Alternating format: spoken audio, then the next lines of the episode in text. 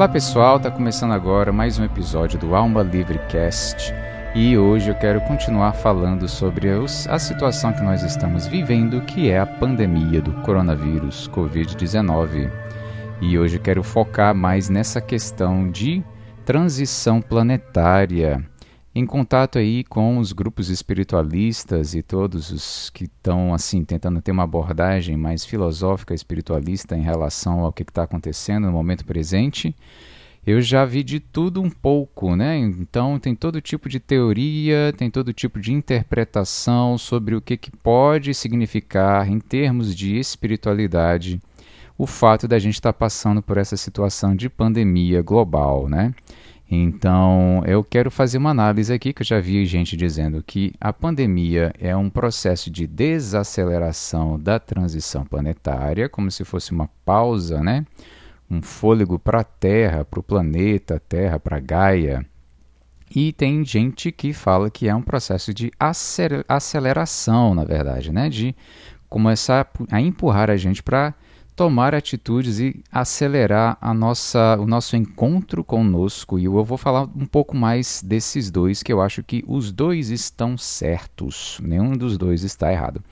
É o seguinte, vou começar então pelo lado mais externo, mais exterior, esse que eu estava falando em questão planeta, em questão de Gaia né, e natureza. Eu costumava muito imaginar essas questões da, do aquecimento global, aonde que iam parar, porque a gente já teve mais do que avisos necessários para compreender que o nosso, a nossa forma de lidar com a natureza, com a poluição, ela é destrutiva e não é sustentável e que assim a gente estava encaminhando o planeta para uma situação de cataclisma.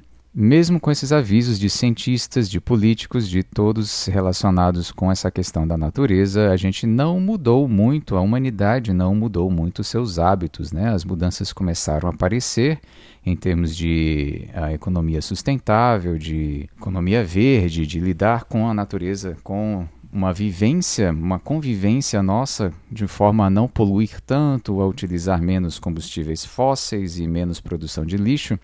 Mas essas mudanças foram muito lentas e a gente chegou num ponto que os cientistas falaram que era um ponto de que não havia volta em termos de recuperação do planeta e que a gente estaria indo então meio que ladeira abaixo pelo, pela falta de atitude, falta de mudança geral, né?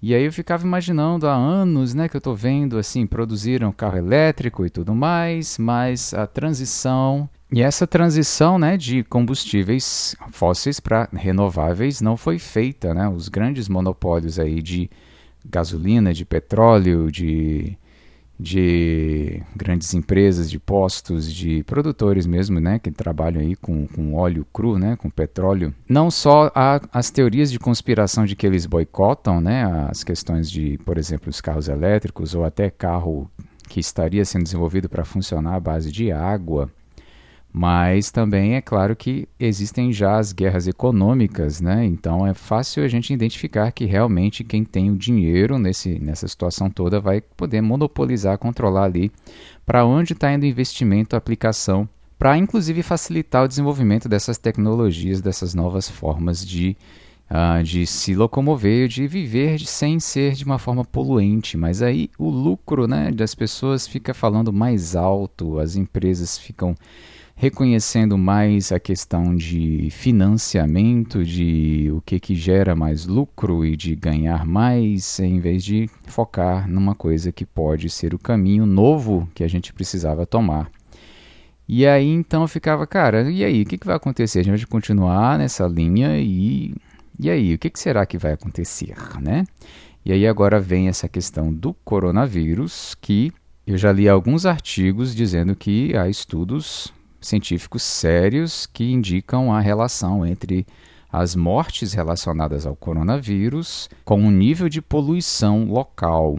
E a associação é que onde há mais poluição, há mais concentração de poluição, há maior número de mortes devido ao coronavírus pela questão da insuficiência respiratória. E a própria China, identificando isso, né, ali ao entorno de Wuhan, eles tomaram a decisão de fechar algumas fábricas lá para aumentar essa capacidade de recuperação respiratória das pessoas que estavam em estado grave. E a gente sabe que a China estava aí num, num, top, né, num, num, no pico de poluição que parecia ser o segundo lugar depois dos Estados Unidos, né?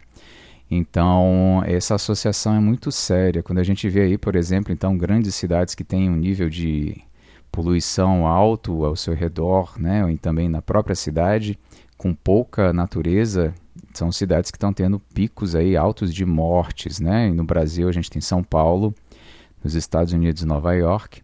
Então essa situação é séria e a gente veio aí então a Angela Merkel da Alemanha está agora falando sobre investir em a economia verde quando for a reabertura, sair da quarentena para investir nas empresas que têm maior nível de sustentabilidade e colocar isso como prioridade, como principal, essencial, pelo reconhecimento dessa questão de lidar com a natureza ser importante ter esse impacto, esse retorno em cima de nós mais cedo ou mais tarde.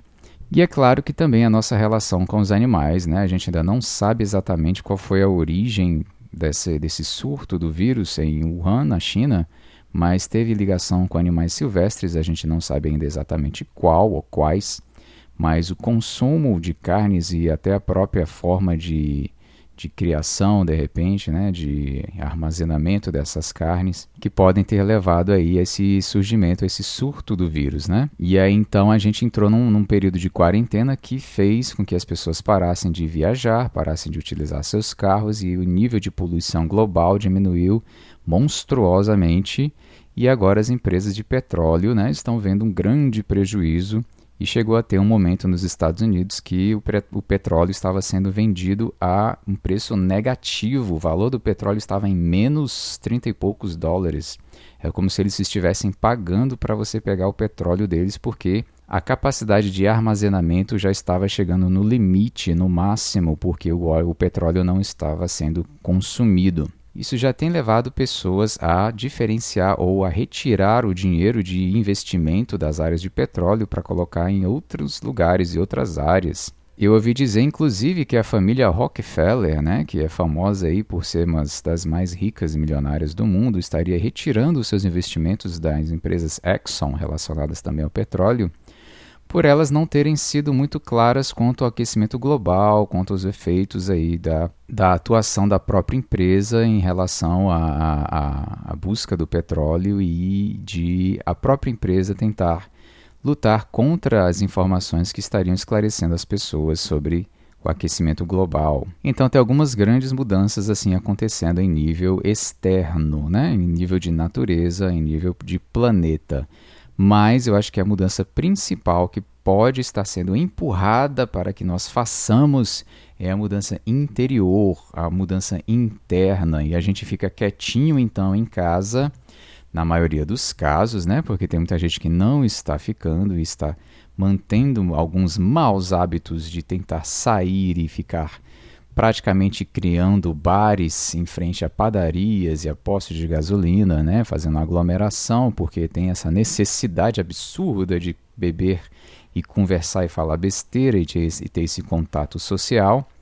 E aí cria essas situações de barulho em áreas residenciais, em áreas que não deveriam suportar esse tipo de, uh, de comércio de bebidas, né? Então, tem gente caindo aí para esse lado extremo que não está fazendo nenhum processo de autoconhecimento, a não ser que alguém vá lá e chame a polícia e faça a pessoa refletir na marra sobre o que ela está fazendo, né? Então, a gente está passando por um processo de reobservar a nós mesmos nossos próprios hábitos, mas eu quero falar mais no hábito interno, no no sentido de quando a gente se recolhe, a gente realmente começa a perceber mais o que a gente costuma fazer o que, que a gente estava fazendo que não deve continuar fazendo e o que, que a gente tinha deixado de fazer e que pode voltar a fazer, no sentido de realmente perceber qual é o impacto, qual é o efeito das coisas que você faz e da sua atitude, do seu jeito de viver. Vamos lá, vamos tentar ser um pouco mais pragmático, que eu estou sendo muito metafórico, sem exemplos reais. Então, por exemplo, se eu estou agora convivendo com familiares, né, estou tendo que lidar mais tempo com pessoas da minha família, estou morando junto, então tenho que passar ali o tempo todo com aqueles familiares. Possivelmente, algumas pessoas tinham alguns mecanismos de fuga de lidar com essa situação através do trabalho, do estudo ou de sair mesmo para a academia, para qualquer lugar que a pessoa tinha criado como formas de se manter longe, distante daqueles seres, daqueles entes queridos, né? Que tem alguma dificuldade de convivência. Então a gente está sendo empurrado para entender melhor a convivialidade, qual é a nossa postura com essas pessoas. Alguns, algumas pessoas dizem, o próprio Eckhart Tolle diz que diz o seguinte: se você se acha já um iluminado espiritual, né, experimente voltar a viver com seus pais por uma semana para ver se você realmente continua sendo esse ser iluminado todo, né? Então a questão é o seguinte: como é que você consegue lidar com as pessoas que às vezes não têm exatamente a mesma percepção, a mesma atitude em relação à vida do que você? Como é que você consegue conviver com estas pessoas de forma a não criar, não deixar que elas se tornem um inferno na sua vida? Aquela velha frase: o inferno são os outros, né? Então, como é que eu vou conseguir estar em harmonia mesmo com o fato da pessoa ser daquele jeito que eu acho que ela não deveria ser? E aí a gente não se permite estar bem porque acha que a outra pessoa tinha que ser de outro jeito. E aí a gente não percebe que praticamente a gente está pedindo que aquela pessoa não fosse ela, né? que ela não existisse do jeito que ela existe. E quando a gente pensa dessa forma, a gente está simplesmente achando que, sem perceber, a gente está tentando impor que aquela pessoa simplesmente não exista do jeito que ela é e que ela deveria existir de uma forma diferente. A gente luta contra a realidade. Muito que a gente fala aqui de meditação, de atenção plena, está bem focado nessa questão da gente entrar em conflito com aquilo que é, com o que é real, o que está presente, com o fato. E aí a gente entra numa briga com o fato, com o fato da, das coisas que estão acontecendo, pode ser do coronavírus, ou com o fato de que a pessoa X tem aquela personalidade X. E aí, ela, e aí eu acho que ela não deveria ter aquela personalidade, ela não deveria enxergar o mundo daquela forma, e eu fico lutando com o fato de que ela enxerga o mundo daquela forma. E aí eu não me permito ter paz, não me permito estar bem, enquanto existe gente que pensa daquela forma no mundo, ou na minha família, ou na minha casa, né? E aí eu entro numa eterna queda de braço para tentar convencer aquela pessoa dos erros dela.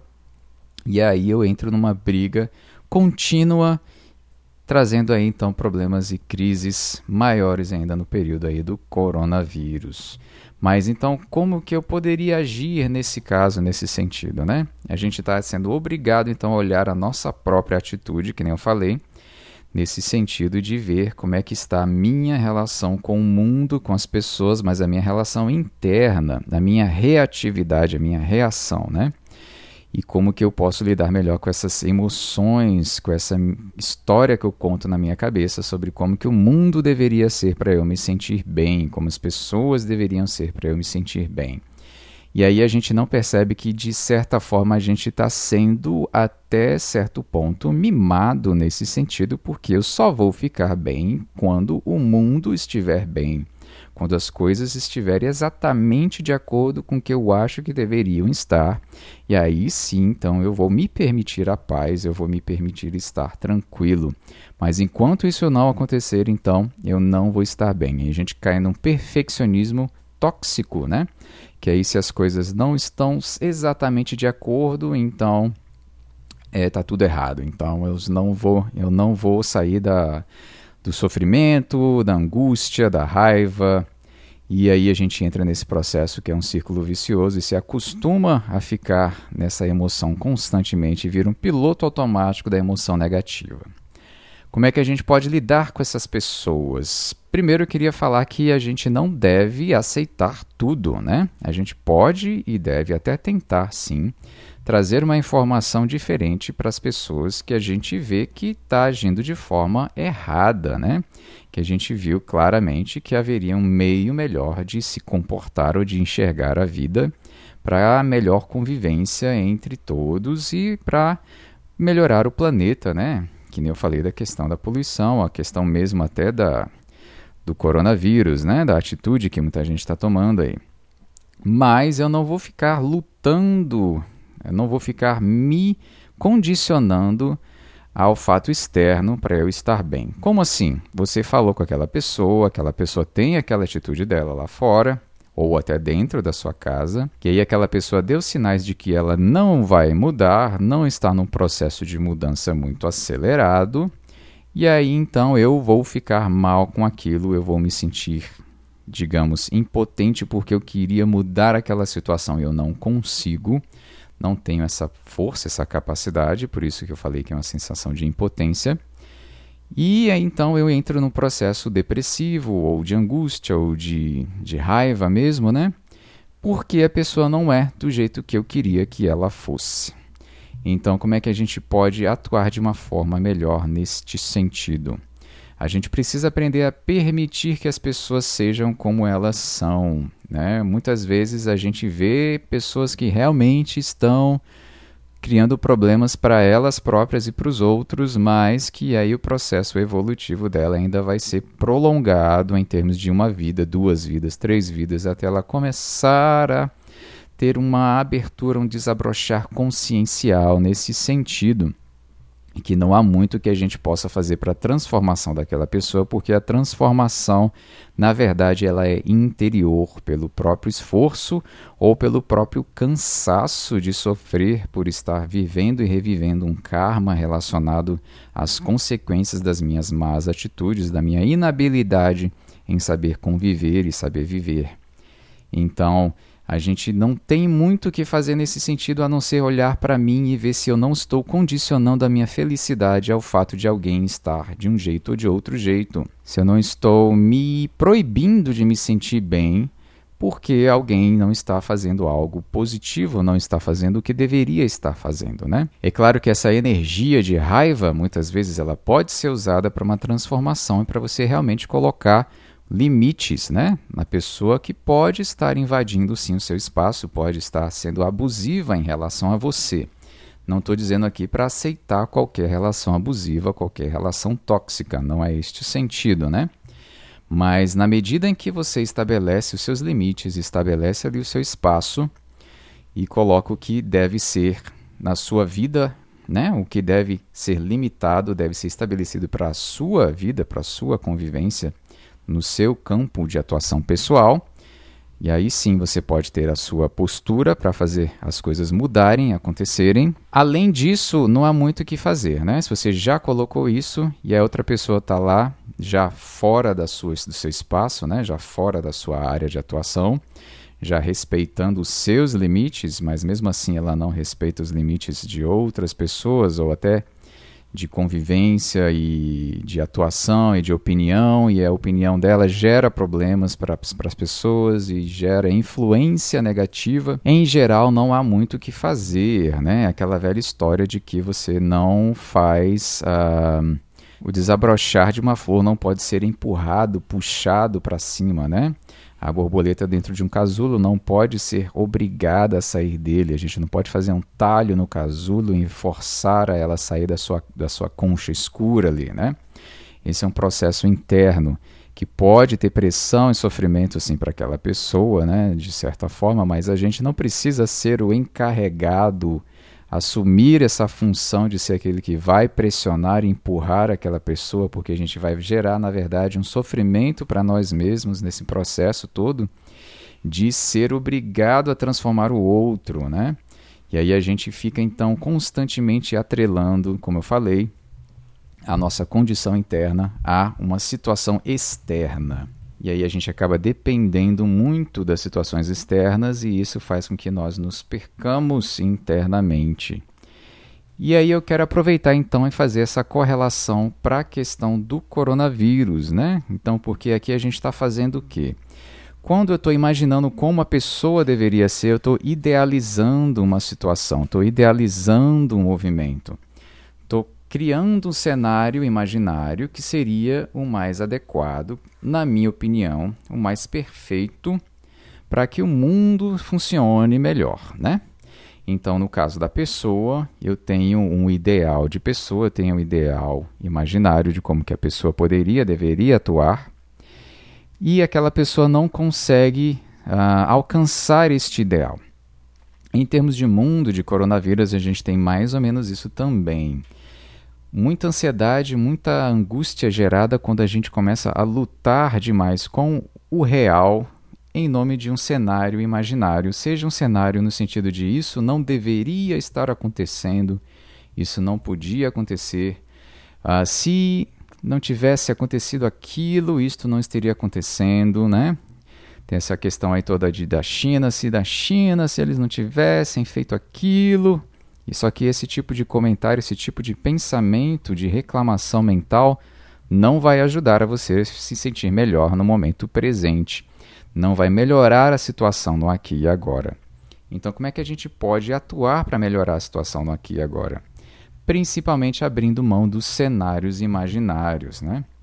Mais um cenário imaginário que a gente cria e que faz gerar ansiedade e angústia, é essa questão de quando será o futuro, né? E aí eu tinha planos, e aí eu tinha um cenário projetado, imaginário sobre um futuro que para mim seria bacana, interessante, e agora eu já não tenho, não posso mais contar com esse cenário futuro na minha cabeça, nessa imaginação constante do vir a ser, né? A gente foi criado numa cultura ocidental, principalmente ocidental, mas na oriental também acontece esse tipo de coisa, né? Que é de sempre estar buscando algo lá fora, buscando um futuro, buscando uma nova situação constante, sempre algo novo, novo, né? E vários, várias empresas têm aproveitado aí essa nossa questão psicológica para criar aplicativos e jogos nesse sentido. Que sentido? dessa nossa dessa busca pelo novo, novidade, de algo novo ali de está sempre acontecendo, um novo estímulo para gerar um pico de prazer no cérebro e a gente continuar correndo atrás, que nem aí um, um, ratinho correndo atrás do queijo, né? Que nem um coelho correndo atrás da cenoura e a cenoura pendurada na nossa frente ali.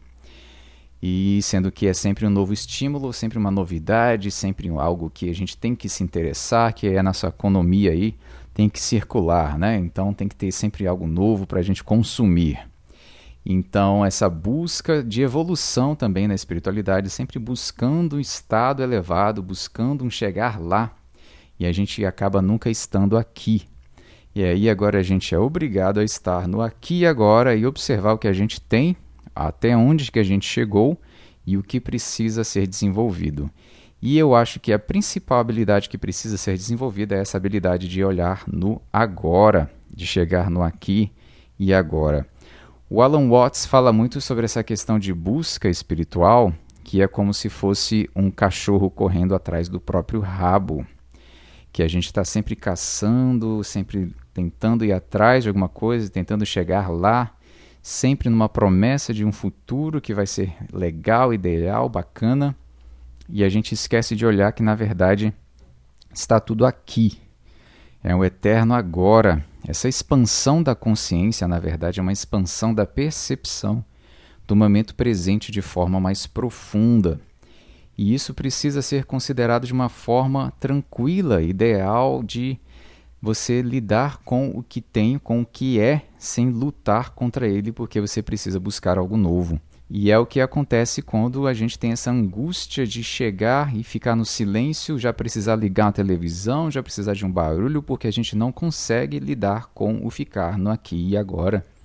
De ficar simplesmente com a consciência expandida, percebendo e sentindo o momento presente. E a gente então se anestesia para o momento presente, para esse fluxo de informação nova, esse fluxo de história, de novidade, de contexto que gera emoção, que gera sentimentos e a gente não consegue mais então sair desse fluxo que virou um piloto automático, um hábito arraigado.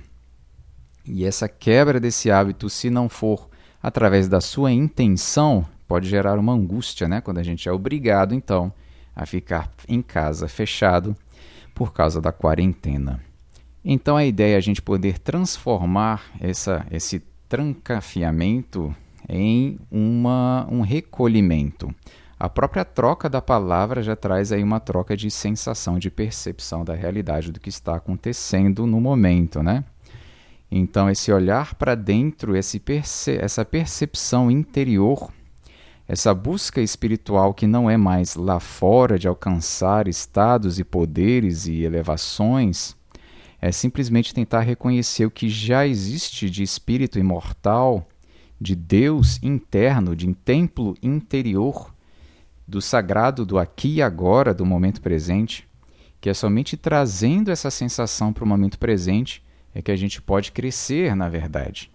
Porque a gente alimenta o que a gente tem agora, a gente nutre essa alma com essa presença. E esse sentimento de presença e não esse desgaste de energia de lá fora, de história, de depois, é que traz para a gente maior elevação espiritual.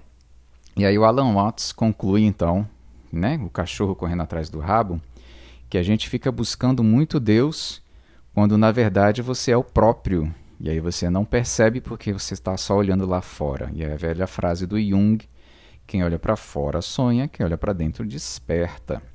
Então, sempre eu estou trazendo aqui no podcast essas questões de olhar para dentro para a gente poder então lidar melhor com essas situações, porque a elevação espiritual não é somente correr atrás de fazer a caridade lá fora, existe essa ação externa também, mas sem haver uma observação interna, não é possível fazer nada lá fora. Sem fazer uma mudança interior, a gente não se capacita para fazer mudanças exteriores. Então, uma outra frase, essa agora do Shakdud Tuku Rinpoche, Tentar mudar o mundo sem mudar a nossa mente é como tentar limpar o rosto sujo que vemos no espelho esfregando o vidro. Ou seja, a ação externa sem ação interna não tem muito resultado. E essa questão de tentar limpar o rosto sujo esfregando o vidro é que muitas vezes a nossa própria interpretação, nosso próprio julgamento sobre a realidade é uma lente que a gente coloca que faz com que a gente enxergue as coisas de forma distorcida, de forma mais negativa ainda, e a gente tenta mudar lá fora, sendo que na verdade a nossa lente é que está embaçada, a nossa lente está trevosa. Né? Então é outra abordagem que a gente pode identificar nesse sentido. Bom, pessoal, espero que este áudio, este podcast tenha servido de reflexão positiva para vocês, para a gente lidar de forma melhor aí com as nossas questões nesse período de coronavírus. Eu espero que vocês estejam bem e que fiquem bem e que se cuidem. Então, um abraço para vocês e até a próxima, pessoal.